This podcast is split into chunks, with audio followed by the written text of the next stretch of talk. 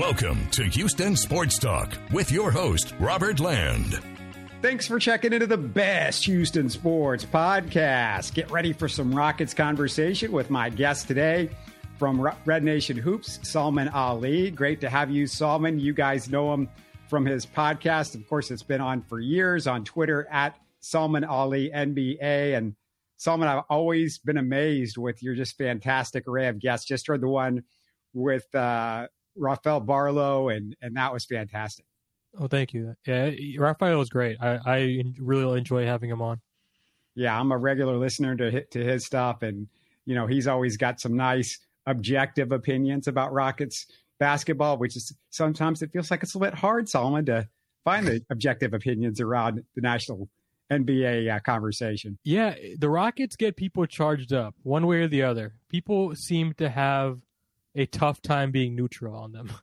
Yeah, I, I feel like that because the Rocket fan base is such a big fan base on social media that but it, it wasn't always that way though. This is a fairly new phenomenon. Like I've noticed that. Like when I first got into this space, whatever nine or ten years ago, Rocket's Twitter was like ten people, right? It was like, and it was like the people you would think, right? Like Jonathan Feigen, uh, ClutchFans, you know, very small amount of people. Mark Berman, I guess you could count, right? And then slowly over time, it's built up to this juggernaut, and now people just despise them. So it's it's it's truly been amazing to watch. Yeah, I guess my point is, I think because there is such a big social media presence with the Rockets, because they're popular, of course, in China and Turkey now, and they bring a lot of that fan base. I feel like the national guys are trolling that that fan base, and I think a lot of that stuff. You know, how do you get people to quote tweet or quote actually and and put links up to what you're doing? Is you do what Bill Simmons does. It just seems like oh, just accidentally a couple minutes each show, he just takes a shot at the Rockets, and everybody all of a sudden they're putting up Bill Simmons links. And I, I think the Rockets fans need to stop falling for the for the troll job that some of these guys are doing it's been kind of bizarre to watch uh, the Rockets get so much attention uh, during a time of rebuilding. That's abnormal. Like rebuilding teams generally don't get airtime on big national platforms on any sort of regular basis. This is this is a very interesting thing to watch. Uh, I don't know why that's happening. It seems like there are a lot of people that believe the Rockets are a uh, cesspool of some sorts. I, I, I don't necessarily sure, sure I'm not necessarily sure if I buy that, but it's been interesting to watch for sure. I I, I, I don't know if I can remember a team off the top. Maybe the the the trust the process Sixers. You know that had a lot of airtime for a rebuilding NBA team. Other than that, rebuilding teams, nobody, everybody just ignores them until it's time. Well, the Rockets weren't that popular amongst the national guys because everybody hated the way James Harden played basketball. Um, James Harden has never been a popular guy amongst the national people. Then James Harden leaves, and everybody's like, well, we hate Tilman because he's a national figure that, you know, he comes on shows and says outlandish stuff. So we don't necessarily like him. And then the Rockets go into kind of this process like rebuild, which people don't always like process like rebuild. So I, I think there's a lot of things into play, but I still feel like it's the trolling a little bit that's uh, what they're trying to do at times. So I don't know. Maybe. I mean, like, listen, it, it definitely does generate clicks from the Rockets fans, right? They're oh, definitely yeah. going to click on it. Yeah something that's been on my mind now that summer league is over is this rockets rotation and i want to get into that with you shortly. But first i made a bold proclamation last week salman and i want to get your reaction. Among the guys on this roster all the young guys i believe amen thompson not jalen not Sengun, not jabari will be the best rocket player in the next five years. Do you agree that's been out there in the ether, uh, definitely in hushed tones because it is definitely the the like I wouldn't say like the least popular opinion. It's just people are to go to Jalen, people are to go to Sengun, people are to go to Jabari first. Uh, but I I understand the argument. I, I I I mean physically he's a freak, right? Probably already one of the best athletes in the NBA. Just the way just in the way he uh, his first step is just as quick as Jalen's. He is great at contorting his body uh, high level finisher, like really, really high level finisher. And the the passing is instinctual, which I always think for like offensive superstars is like kind of a necessity. Not not not a necessity, but it is it's it's much harder to learn that. And when you have it instinctually, it's much easier to build like a a, a an offense around you uh, if you just have that natural passing feel. Like Harden had it, LeBron had it, Magic had it, Luka has it, right? Like Giannis has it. Like when you have that feel right away coming into the NBA, um, and you have that ability to get to the basket whenever the hell you want, it's always encouraging. It's always a good start. I, I don't think I don't think that's a hot take. No, I, I I think that's a perfectly respectable opinion. Yeah, how do you build the best Rockets player before this year? You take Jalen Green's athleticism, and then you take Sengun above the neck, and that's what he looks like. And I feel like elite skills, elite things make great players in the NBA. And he's got two potential elite skills passing and defense. And I don't know what other Rocket that I'm really convinced have two elite skills, whether it's rebounding or scoring or whatever you want to say. I would think that Sengun and, and Jalen do have to do have some elite skills. Like I, I think the ability to get to the basket whenever you want, I think is an elite skill, right? Two, two. I'm saying give me more than one on on uh, one of the Rockets players that you think, okay, that's got the potential to be two. Sengun's passing for sure. His scoring uh, ability too. I, I, I mean, he, yeah. he he is definitely someone who can score like points per possession. I mean, right now he is the points per possession leader on the roster.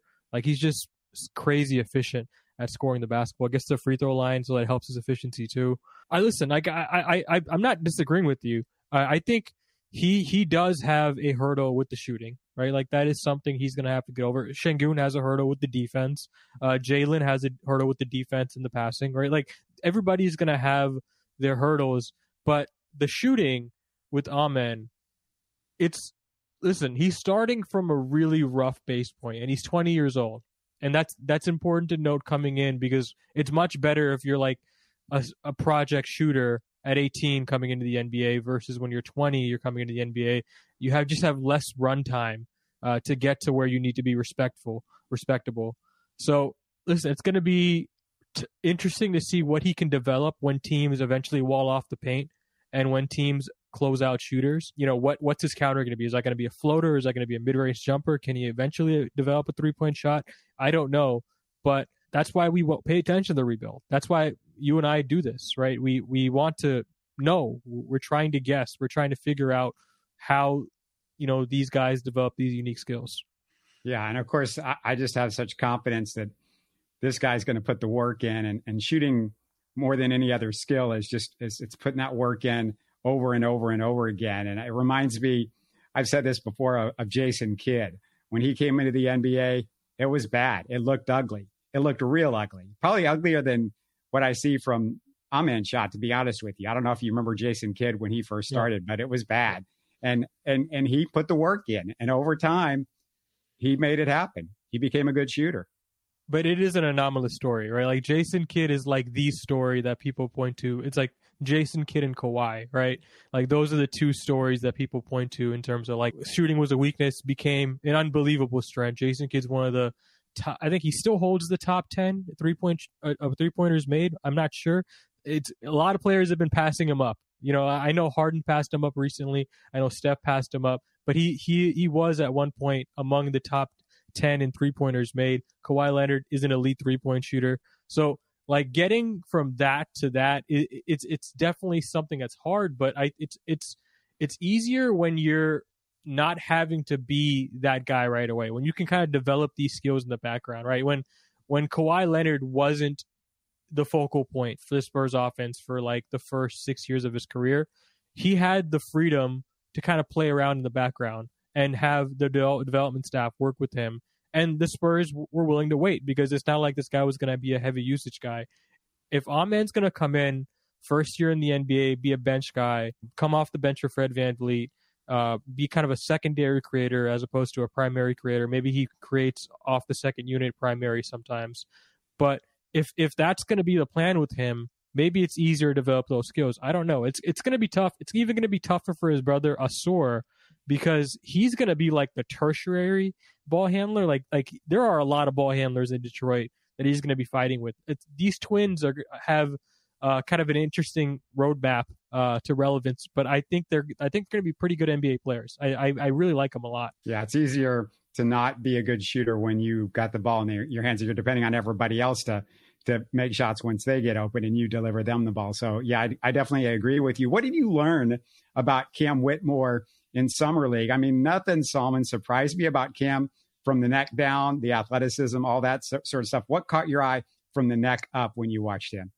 His defensive instincts. Like he he is a high level. I mean, the motor is ridiculous, right? And that helps, and the the athletic tools that that help. But really, his feel. He has a knack for getting the ball. And that is something you can't teach. That is just something that you have. He has a knack for blocking, right? Like, again, not something you can teach. That's just something that you have or you don't. When you talk to analytics people, you hear, I mean, I'm sure you've heard the term stocks before, right? Like blocks and stock, blocks and steals combined stocks. That's sure. a, that's a legitimate stat that, you know, analytics people used to use to project good defenders in the NBA. And with Whitmore, that is something that is go- that I mean, he he had stocks up and down summer league. He he had that one game with eight steals. I think that to me, especially because of you know we talk about ro- rough roadmap for maybe Amen Thompson being kind of in the background. Cam is going to be even somehow more in the background. Uh, probably not going to play at all his first season. The fact that he has these ancillary skills, you know, these instincts for getting the basketball, for defending, for being a high high level motor guy, that's encouraging because that means there's a roadmap for him being kind of a complementary player, at least at first. Remember when Jalen Green came in to the NBA and the Rockets? How do you compare the two of them and their ability to see what's going on as they're driving to the basket and find the guy? Because that's the complaint right now is they get tunnel vision. They don't see where to go with the basketball once they make that drive and guys start to converge on him. How do you compare him, him and Jalen from that first year a couple years ago? So Jalen was a little bit ahead of where he's at right now. To his credit, uh, Jalen was very was hyper aware uh, of his playmaking criticisms. Right, like he spoke about it in, in interviews, and I saw the the jump from him, the G League Ignite, to the rookie season to the second year. Like him just getting better as a passer year. Him getting you know, starting with the basic dump off reads his rookie season to kick out passes his second year, right?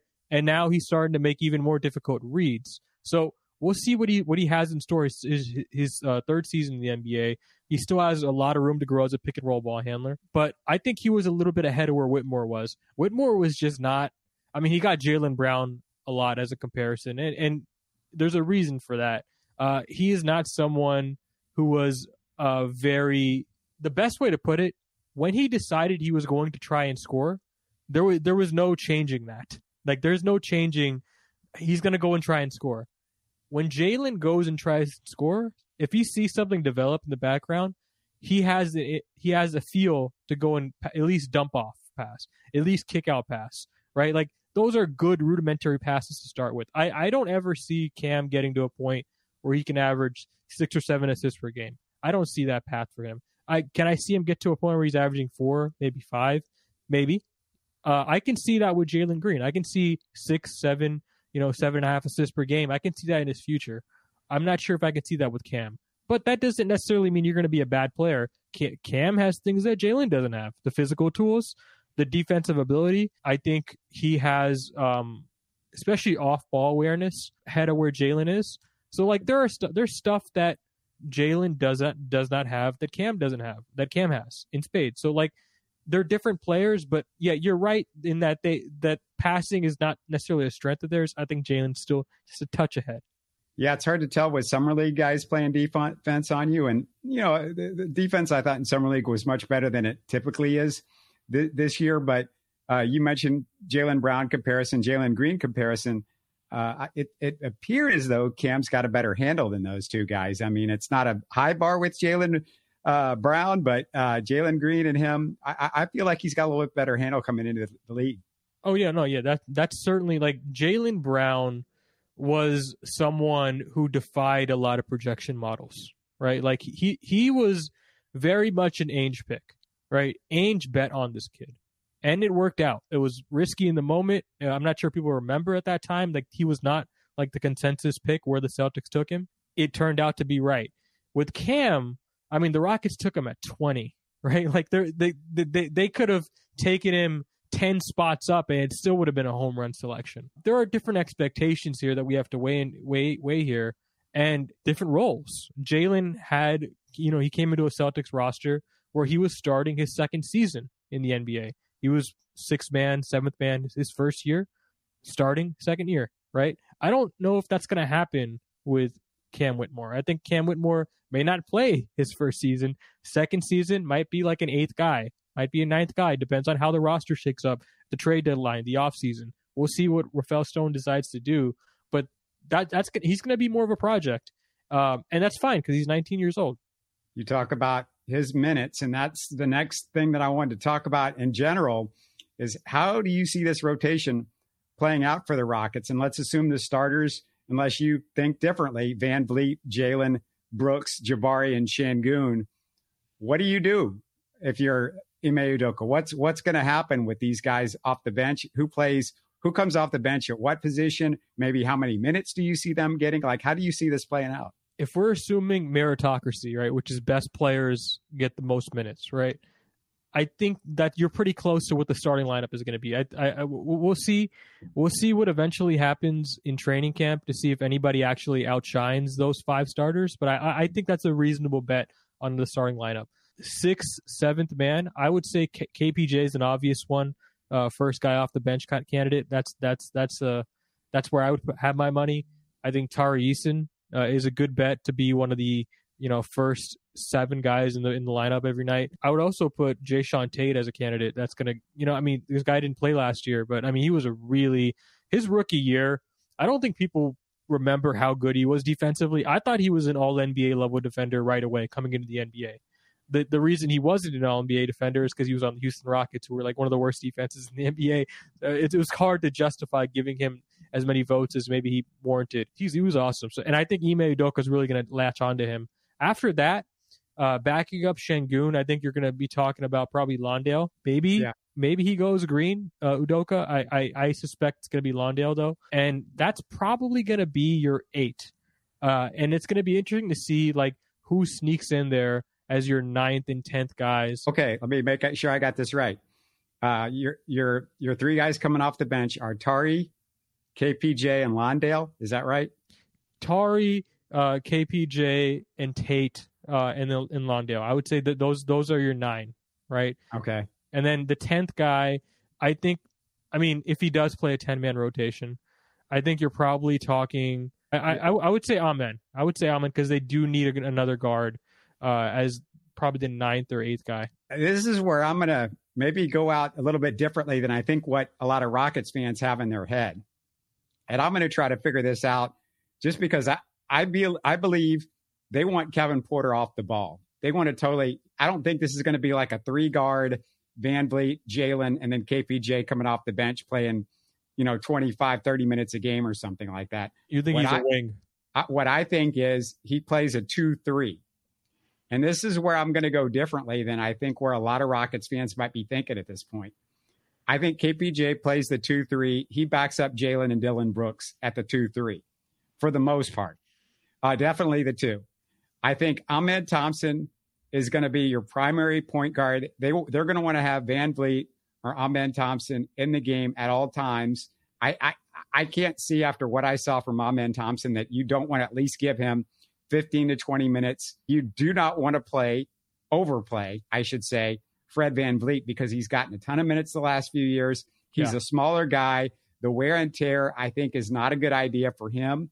I don't think they brought VanVleet to play 36 minutes and wear him out. I think they brought him to be this mentor to Jalen Green and Amen Thompson. So him playing 28 to 30 minutes a game is perfectly okay. And then Amen taking those point guard minutes coming off the bench. And and here's where I think a lot of fans, you're in this like old traditional basketball head. We saw Stephen Silas he felt like it was mandatory that this was 1985 and I have to have a real center out on the floor at all times. They are going to move to when Sengun is out of the game.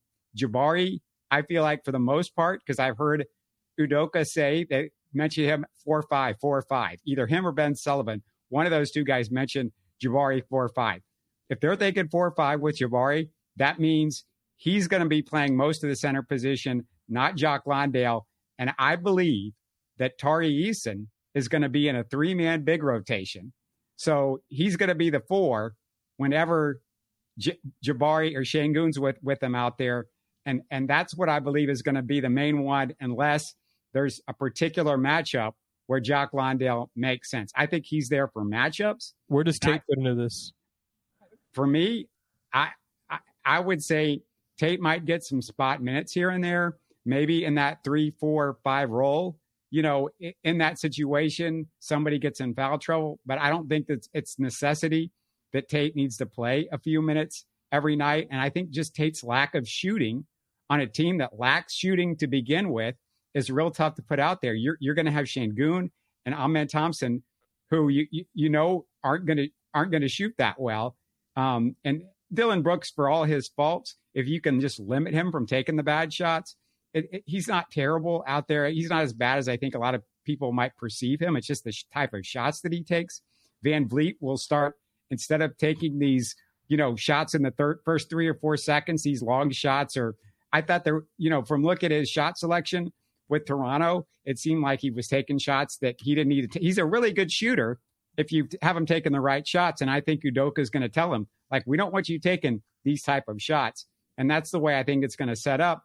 But you still cannot have, you know, Jae'Sean Tate out there with Sengun or with with I mean, I just think that's a bad that's a bad formula right there.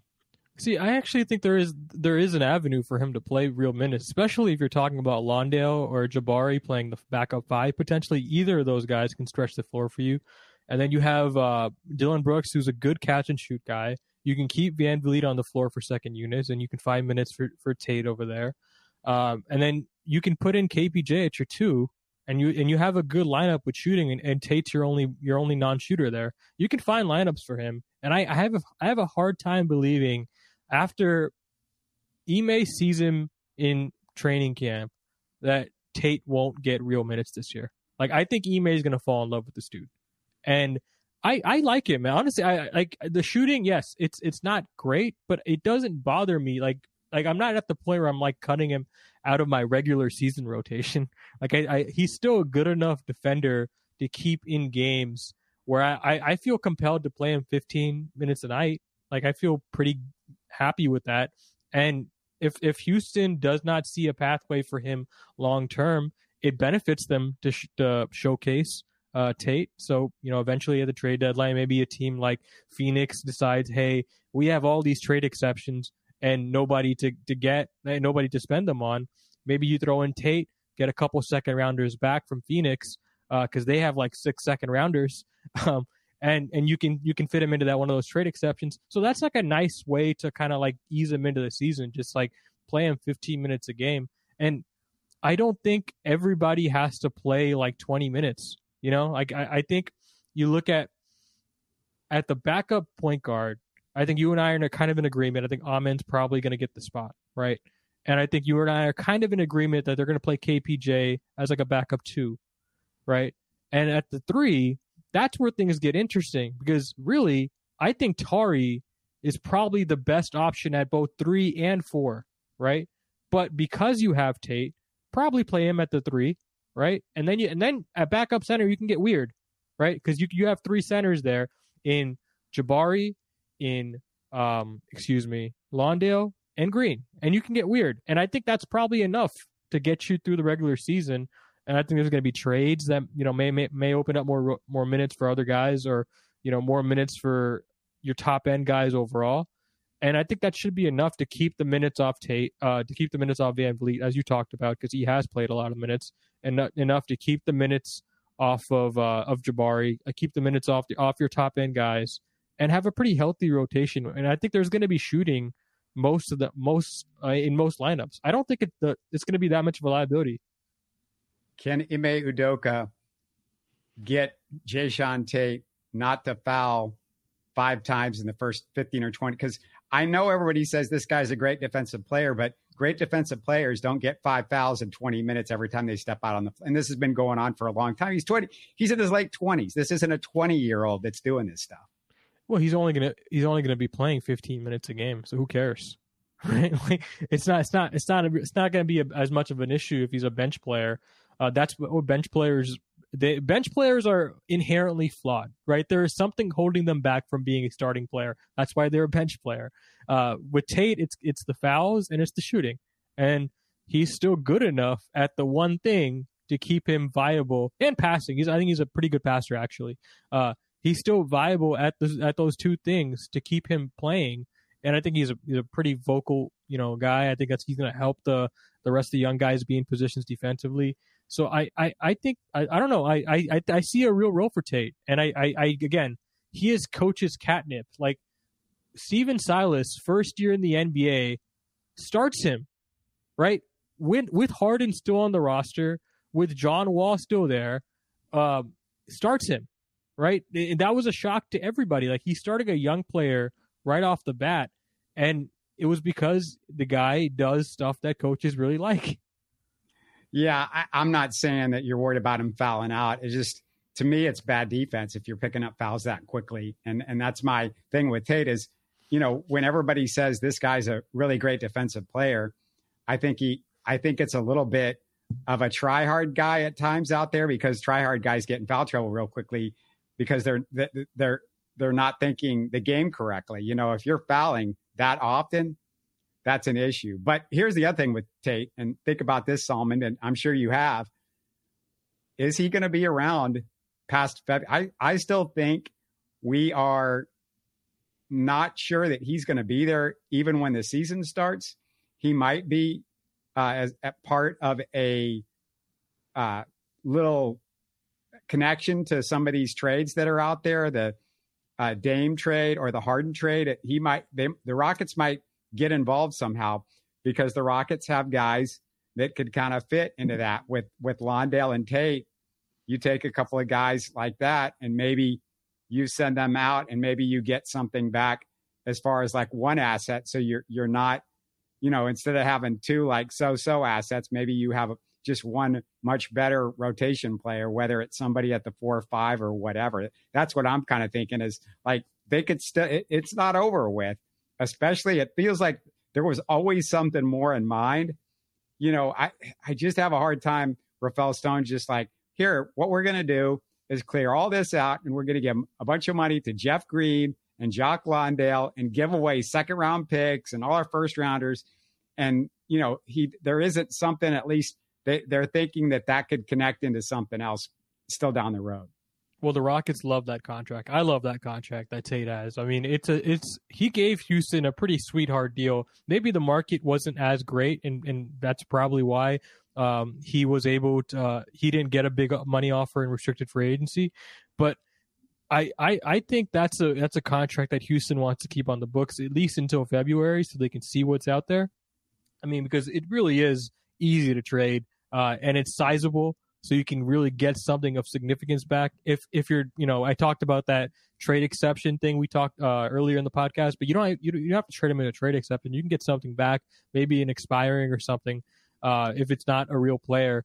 But he he is um, I I I think I think Tate's the kind of guy that yeah he has his faults right. He's not a perfect player, but he is so smart and that's that's why he's a good passer. That's why that's partly why he's a good defender. Uh, and I think I he's a really good connective piece. And I think a lot of teams are going to be sniffing around uh, to see if he's going to be able to be had for pretty cheap. And that's why Houston has to showcase him. If if, if they do indeed move him, at least early on, he's going to be in the rotation because you can't move guys who are just not playing unless you're planning on dumping them, right? Like they did with TyTy Washington if they're if they're playing on getting something of value, they're going to have to play him. Yeah, it's interesting because I just feel like between the Tate contract, the Landale contract, and the Jeff Green contract, you can say, well, hey, these are kind of cool contracts for the Rockets, but probably even better contracts to trade for other teams because there's outs for those teams. There's easy outs. They're not expensive guys, and they're guys that can play in a potential playoff rotation, maybe be backups or at least be 10th or 11th guys for some of these playoff teams. I mean, Landale in, in particular is a walking trade exception. Like he is going to be uh, someone that is in danger of being cut every single year except for this year, right? Uh, he, he, because that's the way the Rockets structure his contract. KPJ too. It, it's it, the, see, like one thing I appreciate that the Rockets have maintained in the transition from the front off from from the prior front office is their creativity with the, with this stuff. Right, their contracts are imminently tradable, imminently um, flexible, and are easy to package together with other contracts to formulate trade packages. So, um, yeah, I mean, I I, I, I would agree. I, I think I think those are contracts that the Rockets really like. I, I mean, there's a reason that he was kept and you know KJ Martin wasn't right because KJ Martin, let's be clear, was probably the better player, but they traded him because KJ Martin had value on that on on an expiring contract um, and up for contract next year, and KJ and Kevin Porter Jr. was more sizable. Not Kevin Porter Jr. Sorry, excuse me. Jae'Sean Tate was more sizable and more long term, and that's kind of why they chose that. And I, I think it was probably the right approach. One of the things that I'm really happy to see that you pretty much agree with me on is the Dillon Brooks contract. Just I felt like there's just way too much overthinking by a lot of people with the Dillon Brooks contract.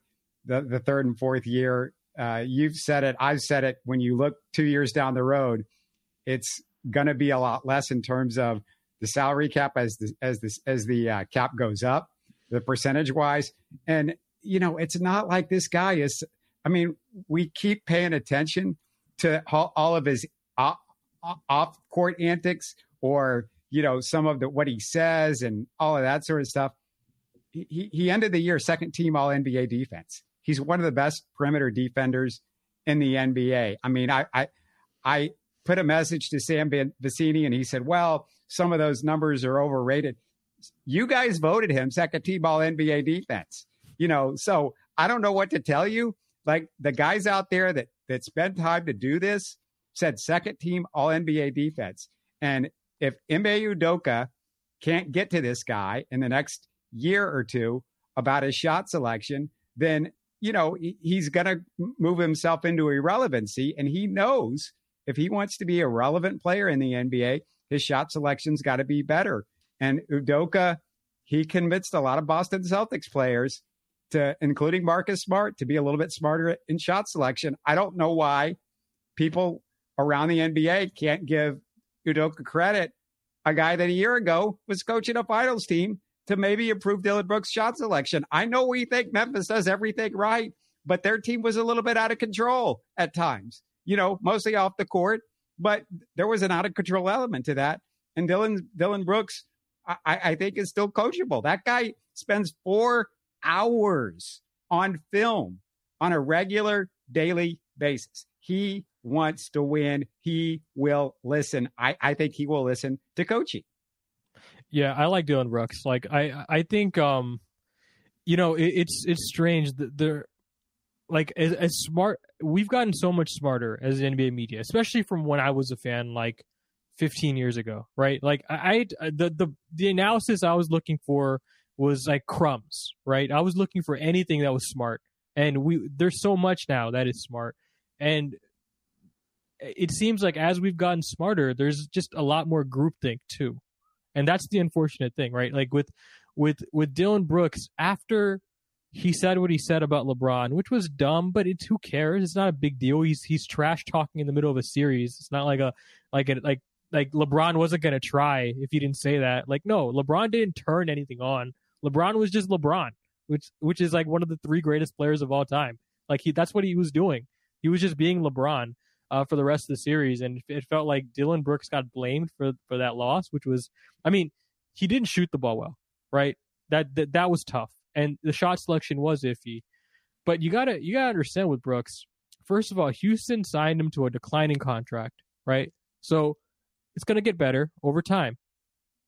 Second of all, the cap is gonna go up like ten percent over time.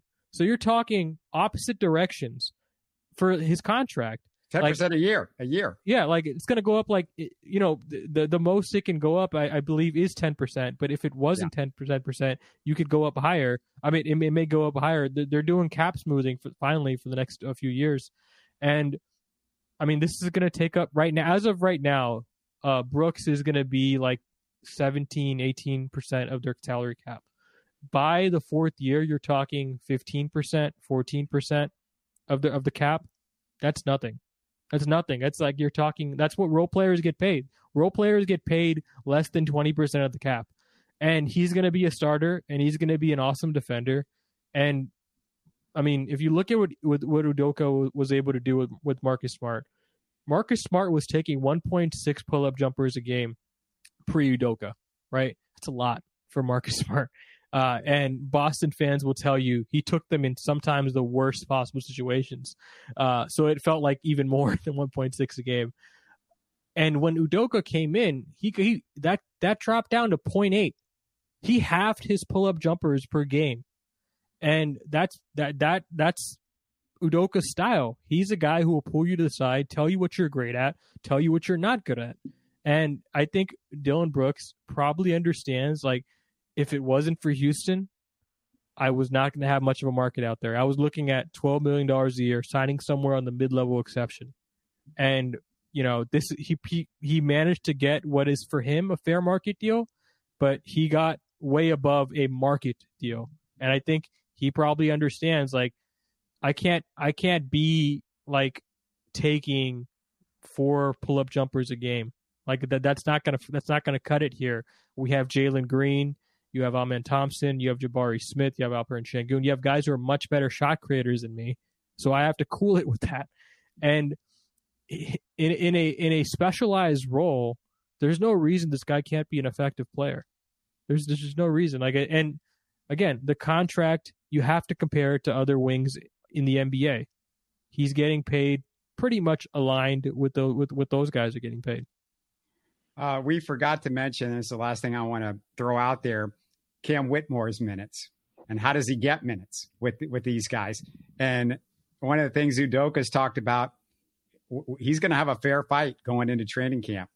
You said Jae'Sean Tate is going to get minutes, but if it's a fair fight between Jae'Sean Tate and Cam Whitmore, yeah, Cam Whitmore not as good as passer, not as maybe smart in some ways as uh, as Jae'Sean Tate. You know, Cam's got some stuff to learn, but you you put Cam Whitmore out there instead of Jae'Sean Tate, and you got a guy that can put the ball in the basket a lot easier than Jay Jae'Sean. Jae'Sean Tate's just not going to uh, give you as much space to work with with when he's out on the floor.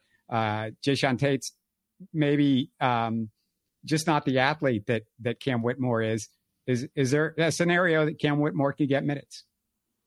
There is. Um, I would bet against it, uh, just because there is a lot weighing against him. Like that is a uh, he's playing at a at a position of strength for the Rockets, right? Like uh, I'm not saying this is going to be a 50 win team next year, but this is going to be a team that's much improved in large part because of their depth, especially at the wing position.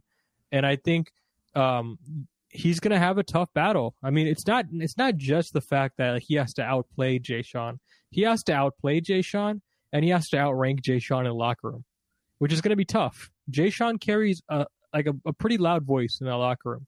Um, he he is a leader for that team, and I think, especially when you weigh in when when you when you put into uh, when you weigh his contract, Jae'Sean's contract, and the fact that Houston might want to showcase him a little bit, there might be some front office politicking going on in, in terms of Jae'Sean probably should play uh, for for at least the first half of the season uh, before the trade deadline so we can get as much value as we can for him, right? If Jae'Sean's, you know, gets traded, which I would suspect um, two months in the season, we're going to be talking a lot more about that, uh, about Jae'Sean as a possible trade candidate, just because, like, after Eric Gordon, he was always the guy to talk about next.